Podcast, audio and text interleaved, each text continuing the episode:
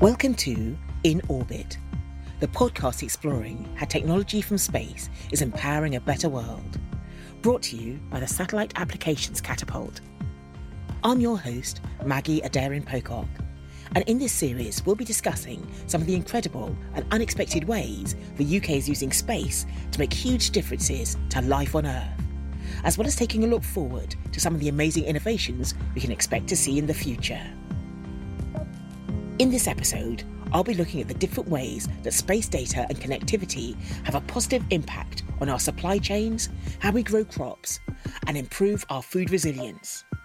To help me explore these wonderful possibilities, I'm joined by Richard Tiffin, Chief Scientist at Agrimetrics, Simon Pearson, Founding Director of the Lincoln Institute of Agri Food Technology at the University of Lincoln, Mark Jarman, Head of Agriculture at the Catapult, and Paul Febvre, who is also at the Catapult and is their Chief Technology Officer.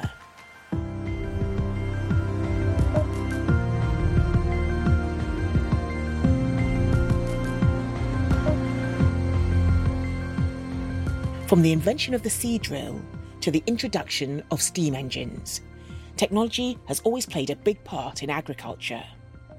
Now, during a time that has been coined the fourth agricultural revolution, the digital innovation that has transformed society and economies is now changing the shape of agriculture. With the most advanced technology at our disposal, it's a chance to answer some of the biggest questions and tackle some of the biggest challenges that we have faced for generations. How can we feed a growing population and reduce waste while respecting the Earth's biodiversity? How can we empower farmers, increase productivity, and ensure sustainability? Mark, as the head of agriculture at the Catapult, you're responsible for managing and growing this market area and creating opportunities, as well as working closely with stakeholders across the value chains. But alongside the work being done to integrate space data and technology, there was also the issue of food security to contend with as the world's population grows. Tell us more about this challenge we we see figures of 9 10 billion people on the planet by 2050 and how do we feed that many people? But actually do we have enough land already and are we producing enough food? And actually we've just got to reduce the amount of waste that we have in the system. We're seeing changes in consumer behavior and wanting to source products that are more environmentally and, and socially compliant and, and sustainable and that's putting different pressures on retailers on the supply chain obviously the UK government and governments around the world are moving towards net zero target, and that places different pressures on the way that food is produced. I think you are seeing such a fast emergence of technology, digital systems, infrastructure, automation, and therefore a thirst for new innovation and new processes within the system. And that is driving interest and change. And I think if you also look at the actual farming system side, there's lots of questions around how food should be produced and the best approaches for doing that. So you're seeing things like regenerative agriculture and growing crops in systems with multiple crop types being grown in a field to provide those nutrients than just going for monoculture to ensure biodiversity to a drive to localizing production and the whole kind of vertical urban farming uh, agenda. So it's such a huge opportunity sphere. Our challenge as a catapult is actually how do we ensure space is placed appropriately across the breadth of that, given it's such an underpinning technology to the entirety of agriculture and food systems. So, commitments to meeting net zero targets could play a key role in how these processes change. Paul, as the Catapult's Chief Technology Officer, you head up a team of solution architects and experts in emerging technology. What have you noted as some of the biggest challenges in this sector? Uh, having worked in the Catapult and working with some of the communities, the agritech sector, I think it's the increasing globalization of the supply chains, the fact that food comes from everywhere and is moved everywhere across the planet. But there's this incessant need to conserve water, soil quality, to make sure that that agriculture is sustainable. We've also got the the aspect of increased consumer awareness. the understanding of the impact on the planet, whether it's plastics or erosion or climate change, and also increased discrimination. We see the, the kind of shift towards things like essentially organic products and the like. There's also, I think, one of oh, that's that's that's that's on the sort of positive side, if you like, um, and some of the potential for for creating change. But I think the aspect of increased regulatory pressures, environments, agriculture, and the like is also creating tensions and challenges and the need for industry to respond. And I think the final point would be the increased need for automation given the difficulty of accessing the labour markets that are going to help sort of maintain the food supply chain in perhaps in this difficulty that we're seeing at the moment where you really can't move about as much as you could previously. So there's going to be increased sensitivity of, of people movement. And, and that that's probably one of the main drivers that we need to be cognizant of even though we do have a more globalized supply chain there is still a matter of improving our overall resilience and maintaining a complex balance. Agrimetrics are a government and commercially funded company that operate a data marketplace for the agri food sector. Their focus is to enable organisations to safely share and monetise their data, whilst making it easier for data consumers to access the information they need. Richard, you're the chief scientist at Agrimetrics where you use data in the agri food sector to improve productivity and sustainability. What challenges does the food system face? The thing about the food system is that it is a very, very complex system. It works for many of us. As I said, it doesn't necessarily work for everybody, but nobody in the system or uh, as uh, users of that system has any idea of how it works. And if you cast your mind back to 2008, the uh, financial system, the banking system, was also met that description very well. So we were able to go to banks, we could deposit money, we could borrow money. The two were clearly connected somehow or other, but nobody in the banking system knew how it worked. It was a very complex system. What happened in 2008? There was a very small shock to that system in North America, relatively small, and that brought the whole system down. We all know what happened. The financial system crashed, and we're still dealing with the consequences of that. Now, that is a feature of complex systems that small shocks can produce very unpredictable outcomes in those systems. And so the food system, because it's very similar to the banking system, could also be subject to one of those kinds of events. And my feeling is that it was bad when it happened in the banking sector, but it would be, you know, 10 times worse if our food system was to collapse in the same kind of way as the banking system did. Lincolnshire is one of the biggest agri food counties in the UK and home to the Lincolnshire Institute of Agri Food Technology at the University of Lincoln. Lincolnshire has been at the forefront of agricultural engineering and the supply chain elements. Simon, you're the founding director, working on some very innovative solutions to some of the challenges currently facing the sector.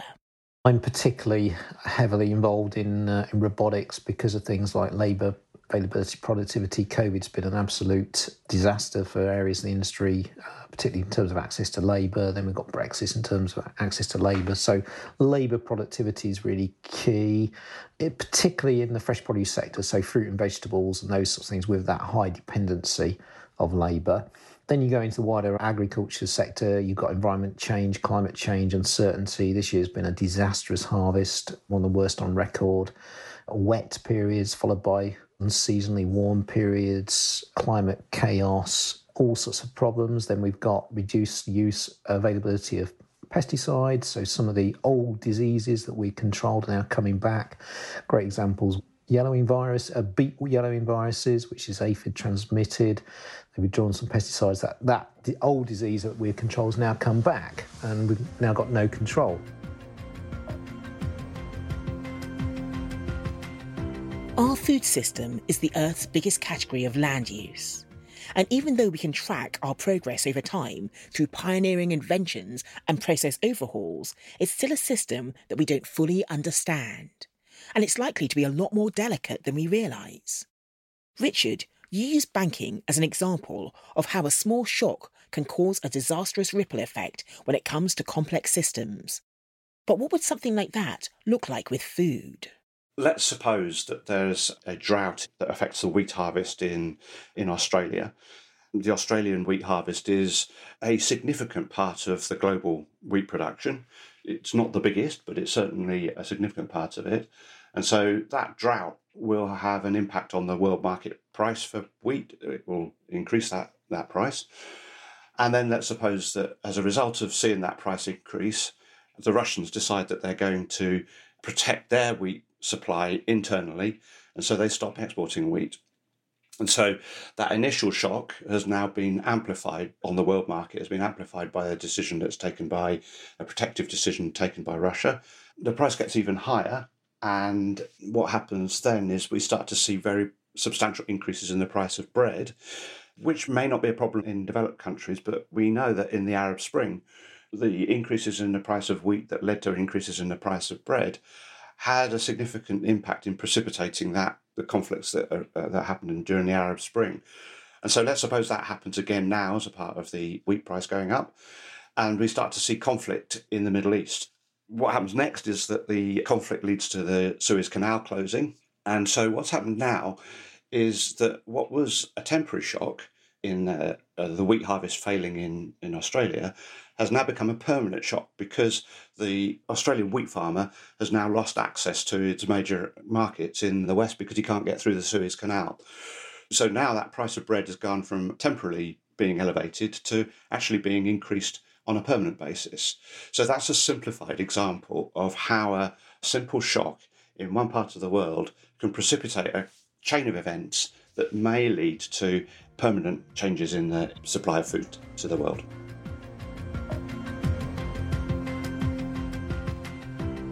We can never know what's around the corner, but by improving our overall resilience, we can make sure that we're in the best possible position to recover from shocks to the food supply chains.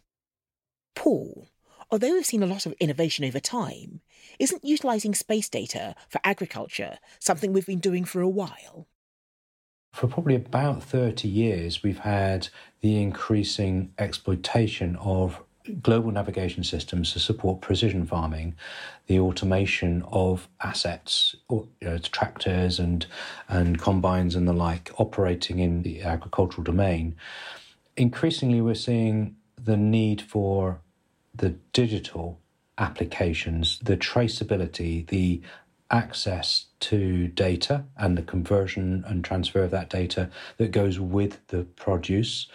So, this is where the communications aspect really becomes really intrinsic to the way that the the agricultural systems work. But I think one of the things that that we're seeing as well is there's a upwelling of of capability in terms of yield optimization as well as traceability that comes from understanding what's happening in the wider area in things like climate change or things like water consumption from reservoirs and, and the like. So the aspect of satellite data is increasingly becoming important.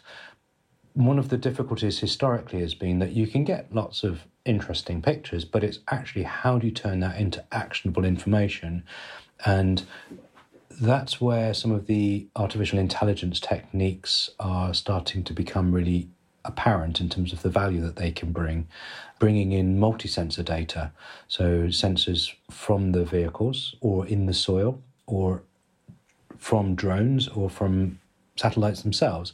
All of this data together can give a kind of operational picture and increasingly at real time.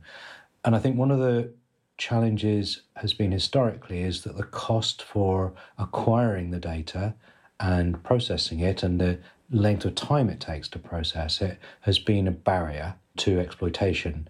And that's really where I think we'll see significant changes over the next couple of years. Satellites play a vital role in providing users across the supply chain with data, connectivity, and the locational information they need. Mark, it's such a broad sector. What are the specific areas that the catapult focus on? So we've got three main areas of focus, which is primarily to break up the biggest opportunities that we see for space within the ag system. Obviously, we're seeing huge pressures facing global supply chains and needs for retailers, fast moving consumer goods, traders, finance community to better aid their reporting of where, how, and where, and the challenges that are facing production. We see substantial impacts and, and problems around things like deforestation, water usage, um, labour. So, our sustainable supply chains focus areas around helping organizations in terms of their corporate reporting and ensuring compliance, traceability, and transparency across supply chains. We see new legislation coming in linked to things like deforestation and, uh, and sourcing for businesses. And as a catapult, we're being asked by these organizations how can we convene the expertise, the capabilities, and the supply chain together to actually work at addressing them and creating solutions similar to the catapult successful spin at OceanMind, but in other areas. So that could be Forestmind that we're looking at in deforestation, but it could be new offerings in water or it can be just creating opportunities for businesses and organizations who have fantastic products and services that can be supplying those into retailers, into big, fast moving consumer goods companies to help them with their net zero targets or their corporate reporting. Because we're not short of capability. Actually, as a catapult, because we're neutral, we can go in, have those conversations, and ensure that the right services are packaged together to deliver value to those customers. Paul, as CTO at the Catapult, you've been involved in lots of discussions around encouraging innovation and the ways to apply these methods in different areas of the food system. Probably the area in which we've had most impact to date relates to the marine environment, developing and demonstrating technologies that allow fisheries authorities and seafood buyers to ensure compliance with regulatory requirements for sustainable fishing on a global basis. While this started as a technology demonstrator project, applying automation and machine learning techniques to satellite data to assist fishery specialists, the techniques were so powerful that they were rapidly adopted internationally.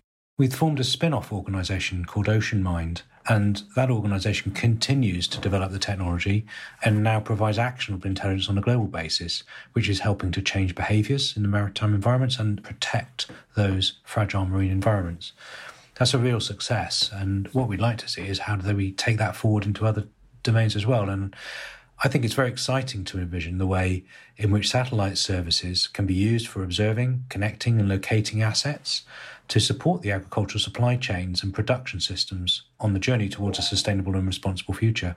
And this will continue to ensure sustainable food sources on a global basis, also protecting our environment and the biodiversity that we know is so important.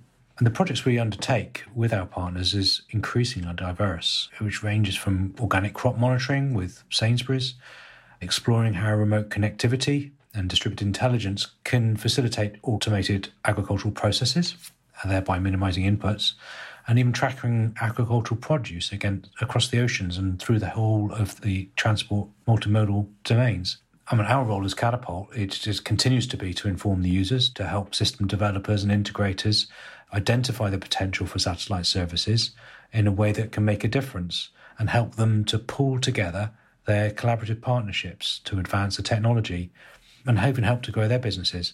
And, and we really, really do have some amazing research innovation organizations in the UK, as well as the businesses which are ready to apply these cutting edge technologies, ready to research, ready to advance them and innovate, to use the technologies in our own food systems and scale up globally. So I think the future is really, really exciting. Latin America produces such a diverse range of agricultural commodities, from coffee and sugar to tobacco and beef. Now, the Catapult has an ongoing project to transform the way farmers produce cacao in Colombia. Can you tell us more about that, Mark?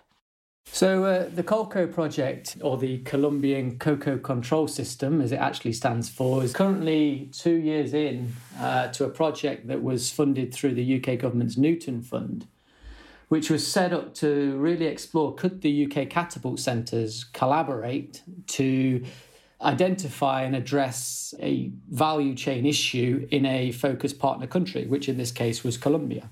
So, we're working with the Manufacturing Technology Centre, which is part of the High Value Manufacturing Catapult, to forge the ecosystem and partnerships and to, to create technologies and innovations and scalable solutions into a, the cacao value chain in Colombia.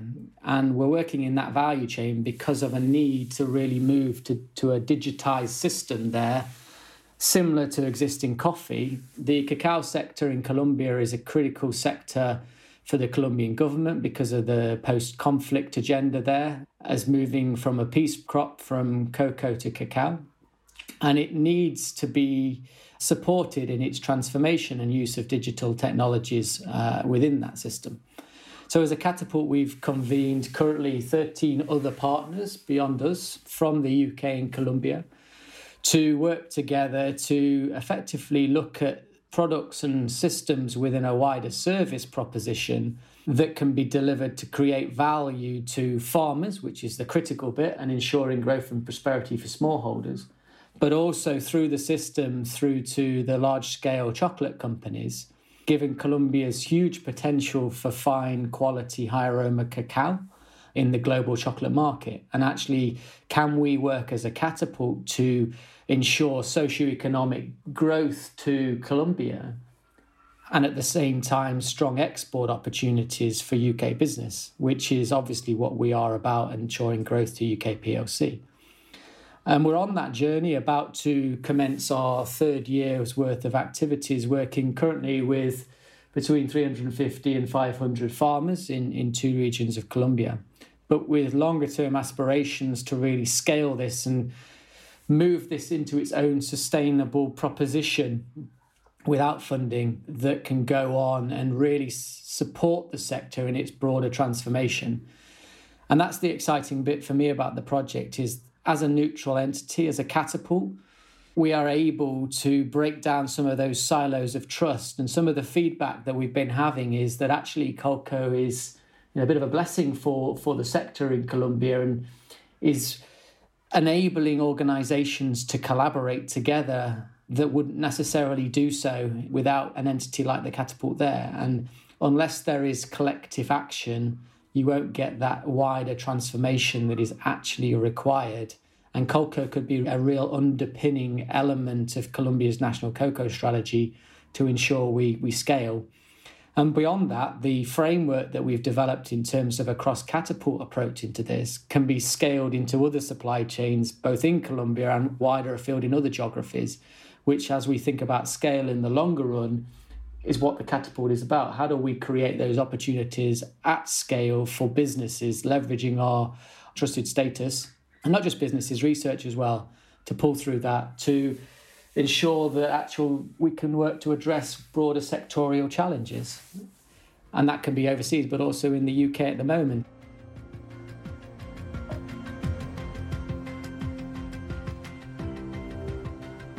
Connectivity is definitely key to strengthening our global supply chain. And ensuring that rural communities are benefiting from this technology is crucial. I think if you look at the expectation that we have, the way we live our lives these days, the way we operate our businesses, it's increasingly data centric. We're driven to improve efficiency, um, to improve traceability and sustainability, to reduce costs, etc.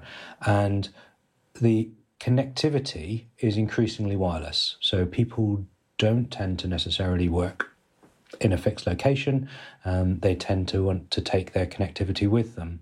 And that's quite challenging in wide areas because the cost of deploying the infrastructure to provide connectivity in wide areas is it doesn't go down. It's it, it's a very expensive endeavor, and as we see increasingly the the terrestrial infrastructure in, in, the urban environment, the connectivity infrastructure improving all the time, higher bandwidths, lower latencies, almost as much as you can eat.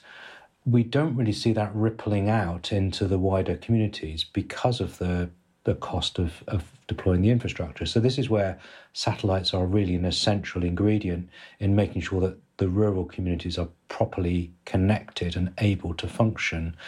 And as I say, that's increasing all the time, whether it's for monitoring monitoring livestock, monitoring the health of cattle, whether it's looking at the aspects of the equipment and considering how they're performing, whether that's uh, tractors or, or the like, and is it ready to be used, but also the, the aspect of in things like in soil monitors. So all of these different concepts are important, but they require connectivity. And increasingly, what we're seeing is that the satellites and terrestrial systems are converging in terms of capability, at least from an enterprise perspective, in terms of being able to do useful work. And that's likely to increase.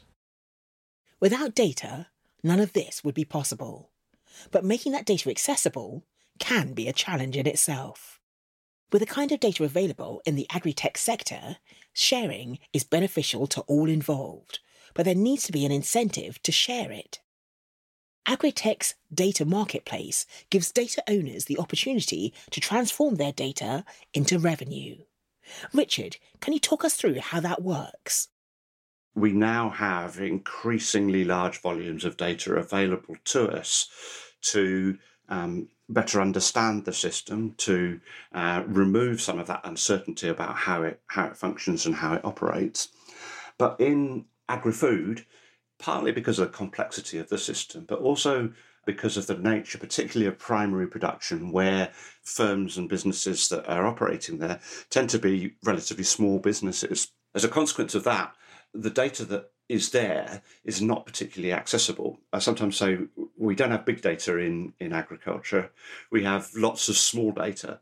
And so to be able to capitalize on that opportunity that is there because of big data to start doing big data science in effect in the agri-food sector, we've got to find ways of making that data much more accessible. And so you'll hear people, you know, often talking about how important it is that people start to share data, but it's very unlikely that anybody is going to share data out of a motivation of trying to do good. The only way in which I will share my data is through some sort of transaction uh, that takes place. So the data marketplace is fundamentally where those transactions can can take place. So in that data marketplace, what I would like to be able to do, what I as a farmer I would like to be able to do, is to say, okay, um, I am going to give permission to somebody else to use, see my data or, or, or whatever, because I'm getting something back from that person as a result of giving them that permission. And also, I'm happy that I understand how they're using that data and I'm comfortable that it's being used in a way which is not going to disadvantage me in other ways. So, that value that I get back from that transaction could come in the form of money every time someone accesses your data, the marketplace could deliver a small payment into your bank account. But actually, I think it's much more likely that that transaction will actually be in the form of an insight that you're able to get back as a result of making your data available to somebody else. And the best and most simple example of that is a benchmarking insight. So if you put your yield of wheat into a common pool where everybody is recording their their yields of wheat. What that enables you to do is to see where, well, to construct a league table, if you like, and see where you are in that league table, and so understand how well you're performing, and then start to ask questions about how you can make yourself more comparable to the best performers in that league table. So it helps you to improve your business as a result of making that data available. Alongside demonstrating the value of making the data available, there are also projects that demonstrate what can be done with that data. For example, helping farmers to determine the right time to spray crops. First of all, we have an app which we've um, developed with BASF, which is a major agrochemical company. The ways in which agrochemicals are, are being used are sometimes perceived as not being very good for the environment. And one of the ways in which they can be bad for the environment is if the chemicals are put on at a time when they're going to be subject to rainfall in conditions where that rainfall is likely to lead to the chemical being leached into watercourses. So there are some very complex protocols that exist that tell farmers when and when not to spray with particular agrochemicals that use information on both the rainfall, the crop, the way in which the ground has been tilled, the type of soil that's there, and the location in relation to watercourses and uh, and so on. And so, what this app does is actually it takes all of that data from our data marketplace. So, data on the weather, data on the soil, data on the types of crop that have been grown and eh, both now and in the past. And it translates all of that information into a very simple traffic light that says it's safe for you to spray your crop with this agrochemical that, that it's designed for on this day, or it's not safe. And it gives you a forecast based on the weather forecast of when over the coming seven days it would be safe for you to apply the crop. So it, it's a very good example of how you can take data and a relatively complex model, which is quite difficult to implement if you're a farmer and you get up in the morning and you've got to go through this sort of checkbox. It's, you know, it's not, there's not a great incentive for you to do it.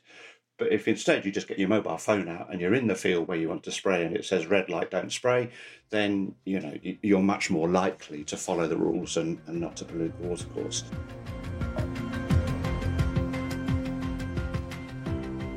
There's an ongoing conversation about the amount of food that goes to waste in supermarkets. But there's a way to help suppliers who provide fresh produce to supermarkets to reduce that waste based on consumer habits. Can you tell us a bit more about that? We've created a model, a crop model, which predicts the growth of the growth of a crop and tells you when that crop will reach maturity. And why that's important is in certain crops, so for example, in the case of sweet corn, if you can get sweet corn into the shops on a Friday, you're much more likely to sell that crop because people have a habit of buying sweet corn over the weekend. And if it arrives on a Friday, you're going to sell loads of the stuff. And if it arrives on a Monday, you're not going to sell so much of the stuff. And so you're going to have waste of that product. So if we can predict that the crop is going to be available on the Friday, that's all well and good. If our predictions look as if it's going to be available on the Monday, we can get on the phone to the farmer and say, Can you take some action to try and accelerate that crop so that it's actually going to be available three or four days earlier?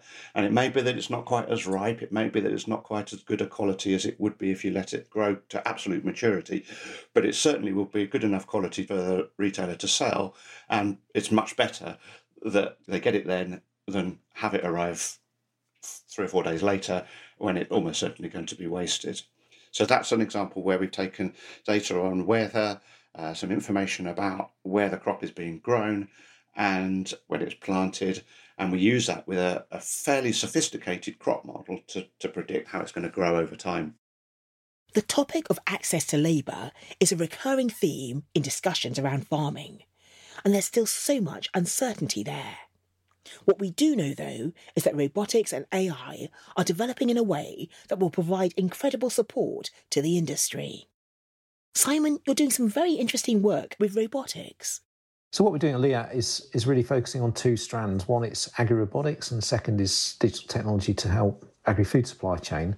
On agri-robotics, we're very very active in terms of number of projects on fruit harvesting and crop picking. So that's uh, particularly on strawberries, one of the most challenging problems in uh, agri-food. How do you robotize the picking of a of a strawberry? Very complex challenge, but there's I think 30,000 soft fruit pickers out in the UK at the moment picking fruits. So there's huge demand for that technology. We're also looking at ways we can use robots to advance plant breeding. That's through phenotyping. And then we've got robots which are wandering around farms doing better measurements. And one of the things we'll be looking at in the future is how we can use robots to measure carbon so we can help growers to get towards net zero using technology or some of the ways to do that.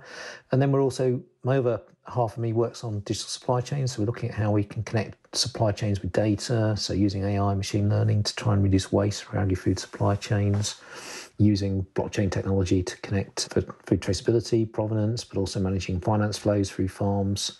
So there's a whole host of technology solutions that we are searching, and I think what's what's really what I really enjoy is I mean I, you know, there is this notion that we're in this time of digital agriculture or or digital 4.0 for agriculture, whatever you call it, the digitization of these farming practices, and we really are. And uh, I, I think the exciting thing is that the pace of change is really quick.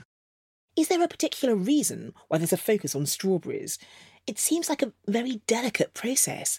So, how does that work with robots? We focus on that because in industrial demand, it's very challenging, but it's actually the most difficult thing to do because if you imagine the picking a strawberry, it seems really simple, but, but if you've got a robot in there, you've got to have a robot which images the fruit, which measures the color, measures the ripeness. You then uh, you've got to identify it using cameras and machine learning and all those sorts of things. Then you've got to then move an arm to it, pick it. It's very soft. You've got to do that without touching it, so you don't bruise it. You've then got to put it back on a robot and that robot's got to be autonomous. So that robot's got then got to take that fruit away to a pack house and do it all autonomously. So the complexity in just picking a single strawberry from robotics, it's the full stack of robotics that you've got to throw at it. So it's fantastic for research. So um, our guys love working in that space, but the opportunity to solve that problem for industry is really very significant. So industry enjoy it as well. So it's a great place to collaborate with with industry on and to develop great science. We've talked a lot about the use of new technology and autonomous vehicles in agriculture. But what actually makes a farm robot ready? Connectivity is crucial, data is absolutely essential. The data bandwidth that we're dealing with is massive. So, if you think of a single robot, you might have five or six cameras. There might be uh, multispectral cameras, so multi band. They might be 3D cameras, so depth imaging. Uh, they might be LiDAR based, so laser based. Each individual robot is generating a huge amount of data. Now, if you're going to robotize a farm, particularly for things like fruit picking, you need a lot of robots. So suddenly your bandwidth that you need for your data processing goes up massively, and then you've got to then coordinate all those robots as a fleet. So the data scales suddenly it's just increasing exponentially as you're getting more and more robots onto these farms. So telecoms and teleconnectivity on those farms is what's going to make them robot ready. It's absolutely essential.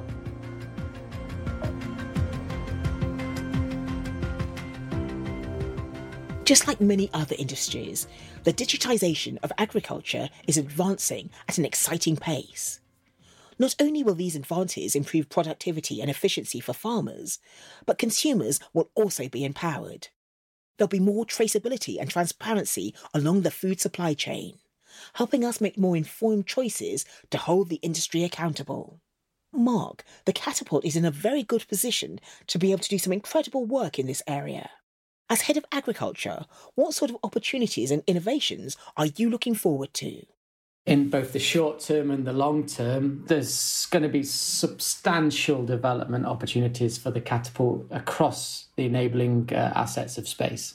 So, from an imaging and monitoring perspective, we're seeing new constellations, the move to near real time data intelligence, better systems being put into space with better optics, so getting better quality data, we're getting that data faster. We've then got the computational infrastructure to enable the smarter analytics to be used on it.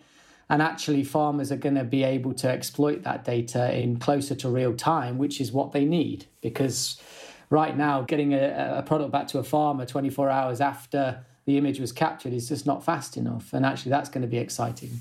From a, a, connectivity side, obviously, we're all interested in what 5G can enable in terms of agri robotics, IoT in field sensor systems and networks, smart networks, and the use of edge based compute to really enable localized data analytics in real time and putting that analysis data into the cloud as part of the broader data system that can then link across to utilize all these different information sources to provide the farmer with the intel that they need to just providing simple connectivity from space and broadband and just transforming the rural community. I mean, if that doesn't get you excited in terms of what that can enable across the board in terms of healthcare, logistics, the you know education, you know, COVID nineteen has certainly changed the way we have to work and operate. And actually, what excites me about space and ag is just how much it links across into transport and health and education and enabling whether that's a rural community in Lincolnshire to a rural community in Colombia, you know, prosperity at a regional level, and actually businesses and research communities within them to really scale and grow and create opportunity. And that, from a catapult perspective, I always think is why I'm there. It's I'm trying to create opportunities for businesses, for new research, but fundamentally make sure that space really is um, innovating for a better world, which is obviously our vision. Richard, what innovations are Agrimetrics looking forward to?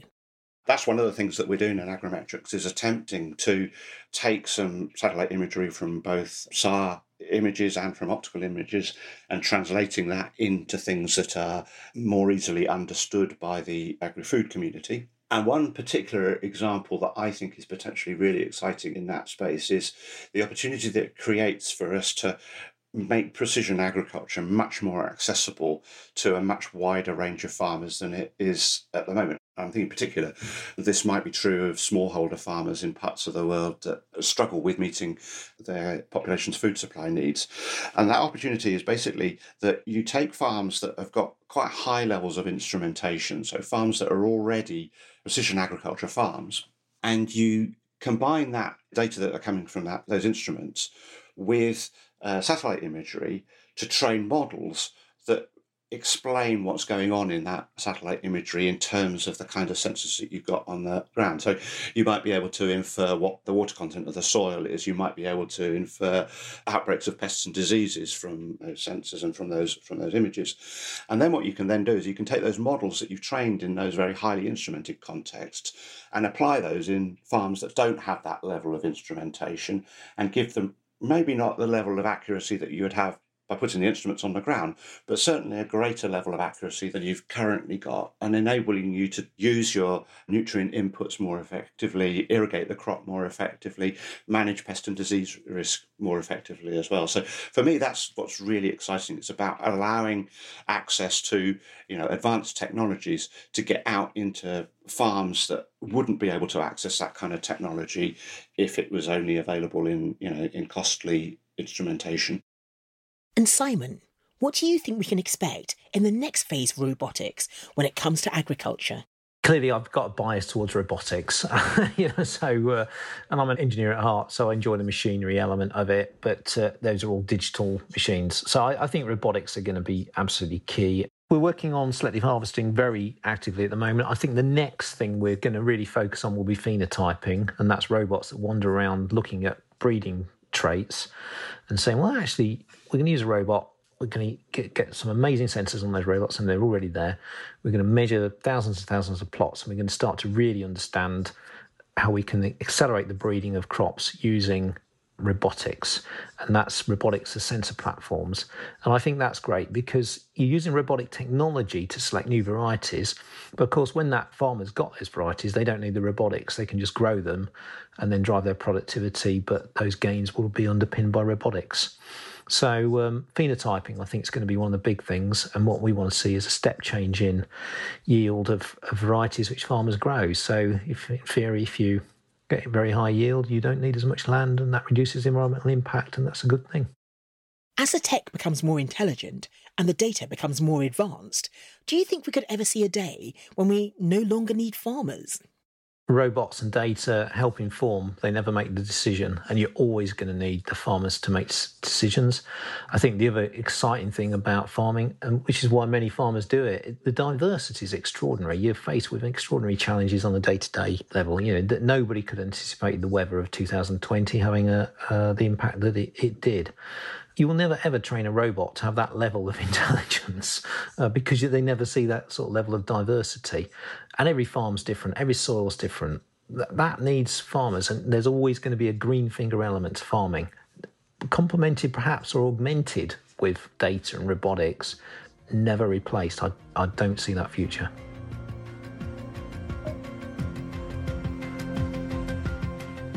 Thank you to Richard Tiffin, Simon Pearson, Mark Jarman, and Paul Febvre for taking the time to speak to me on the topic of all things agritech.